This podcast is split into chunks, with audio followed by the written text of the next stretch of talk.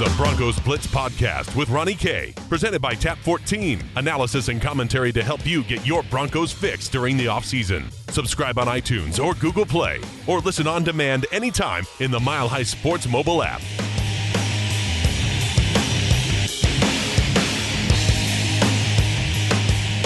Welcome to the Broncos Blitz Podcast. My name is Ronnie Kohrt. You can follow me on Twitter at Ronnie K Radio. That's at R O N N I E, the letter K Radio on Twitter, as I'm, uh, well, with the daily podcast, and of course always down there at practice for Dove Valley, covering the Denver Broncos as they travel for the first time this year. They will be on the road this weekend against the Baltimore Ravens. Now the Ravens at one and one, just coming off a loss, and of course, if you remember, because it was a little farther back than the Broncos game, the Ravens coming off the Thursday night football loss in which they lost to the Cincinnati Bengals. And I'm going to tell you about one big weakness and one big strength that could be the difference this coming Sunday for the Denver Broncos as they look to start three and oh. But first, our friends at Tap fourteen, nineteen twenty Blake Street, just a hop, skip, and a jump away from Coors Field. Great place to go for seventy Colorado beers on tap, one hundred Colorado distilled spirits, and Chef Andrea Varela, and that locally sourced, rotating, seasonally fair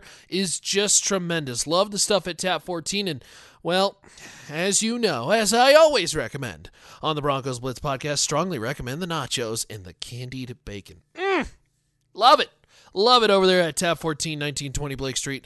And of course, you can find them on the web, tap fourteen dot com. Spell out the word for me, tap fourteen dot com. Now, let's talk a little bit about what Baltimore did and did not do well in their Thursday night game against Cincinnati. Now, one, they turned the ball over, uh, and they turned the ball over a ton. Uh, a big reason for that was because they got so one-dimensional. This was a team that just could not get it going on the ground, uh, and, and this is not a team that is special on the ground by any means, and it, it really kind of roots down, and you can start to see this trickle effect to the offensive line. This is a Baltimore offensive line that is not good. And when I say not good, I mean like bad. Real, real bad. Um, last week, for example, and, and this is a Baltimore Ravens offensive line that as a unit, presented by our friends, of course, at Pro Football Focus, rated twenty-eighth. twenty-eighth. That is the well, bottom five of the N F L is the Baltimore Ravens, and their offensive uh, line is just has not been good at all. Um, now, you don't want to point the finger at the running backs, and the running backs, by all means, don't look very special at all. Many thought Alex Collins was going to have a big year. Uh, but how about the second lowest run block grade in the league through two weeks, according to Pro Football Focus? Uh, Marshall Yanda has been their highest-graded player, but has only earned a sixty-two point nine. And by the way, a sixty-two point nine is not very good. It doesn't look like they're getting better anytime soon. And by the way, they face the Broncos' third-ranked run defense this week. So if the if the Baltimore Ravens can't run the ball, that means they're going to be forced to throw. And you get into this situation where Joe Flacco throws the ball forty-five, fifty, fifty-five times like he did against Cincinnati. That is not a recipe for winning because, look, this is a Baltimore Ravens offensive aerial attack that is just, it, it's mediocre at best. John Brown, Michael Crabtree, uh, Willie Sneed, the, the fourth. These are not guys who are going to absolutely blow your mind. And I think this is a, a huge advantage to Denver, because not only are they going to be a team that's going to be able to stop the run easily, but they're going to be able to get to the quarterback. The Cincinnati Bengals got to Joe Flacco uh, four times last week, to be uh, to be exact, and multiple times hitting him, forcing a fumble, and of course Flacco throws two interceptions as well too.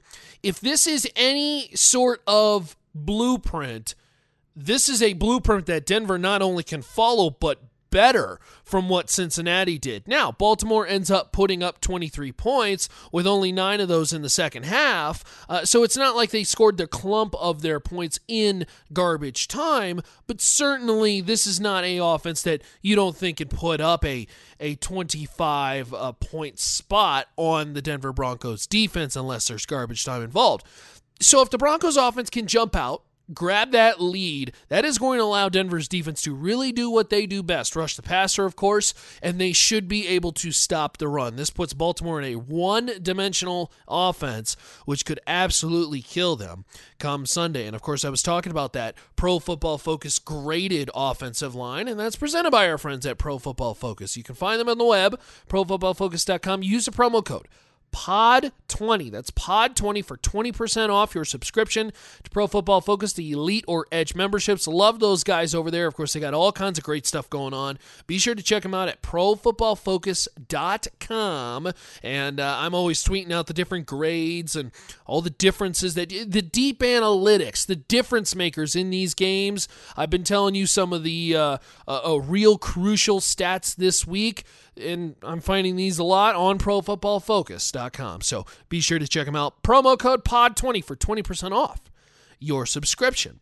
So if that is the key, well, Denver may be in good luck here, because this is, again, a Baltimore team that, while is able to prepare for the Broncos a little bit longer than the Broncos are for the Ravens, this is a Broncos team that their strength plays right into Baltimore's weakness. Now, of course, it will be a game in Baltimore, which is always a big deal, and certainly they will have multiple things that they will have to um, watch out for. And, of course, you can stay up to date on the Broncos Blitz podcast for all those. Of course, the Broncos Blitz podcast, a daily podcast at mile high sports dot com.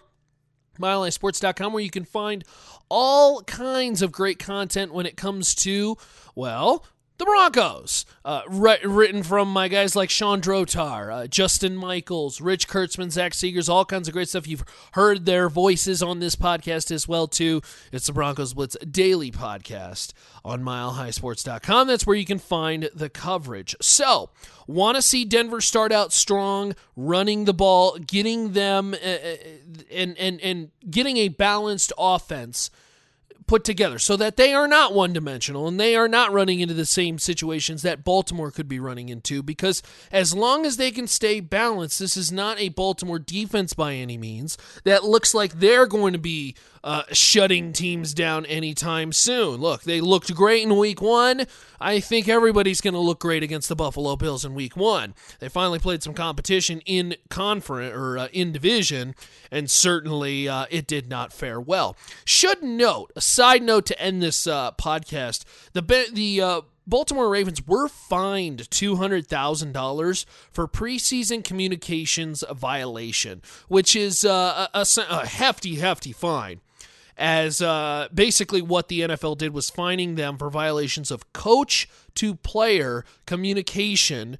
Uh, the league policy prohibits multiple players on the field simultaneously wearing helmets that allow communications with coaches. Now, the Ravens said in a team statement, the Ravens equipment staff misunderstood that this league rule applied in preseason. Uh, Ravens coaches were unaware that multiple players had communications uh, devices in their headsets or in their helmets while on the field at the same time. However, it should be noted, this is the third time in the past eight years that the Ravens have been disciplined for breaking a such N F L rule in some way, shape, or form. Uh, they forfeited uh, team activities, uh, fined in the past, um, you know, lots of lots of different stuff going on. So certainly something we're going to be watching on. Um, and not so much shady. Uh, I, I don't. I think it's maybe a little too strong to to say shady antics, but certainly something watch uh you know to watch for as far as the communication when we get to Sunday. So it is the Broncos Blitz podcast. You can follow me on Twitter at Ronnie K Radio. That's at Ronnie K Radio, R O N N I E the letter K Radio on Twitter, and then of course always on mile high sports dot com, where we have all kinds of great content written, as well as of course the daily podcast. We have videos, breakdowns, discussions, news, breaking news, all kinds of good stuff at mile high sports dot com. That's mile high sports dot com, where you can find of course also our Fan Tuesday uh, podcasts, our keys to the game. I'm going to be recording that tomorrow as well too. So all of that good stuff at Well, mile high sports dot com, and it's presented by Tap fourteen, nineteen twenty Blake Street, just a hop, skip, and a jump away from Coors Field. Of course, if you go on over to Tap fourteen, you are going to check out the tremendous waitress and waiter staff and the Well, the really, really good food. seventy Colorado beers on tap, one hundred Colorado distilled spirits. Can't thank the friends over there at Tap fourteen enough. Tap fourteen dot com. That's Tap fourteen dot com. To find more archives of the Broncos Blitz podcast, be sure to do so at Mile High Sports dot com. That's Mile High Sports dot com.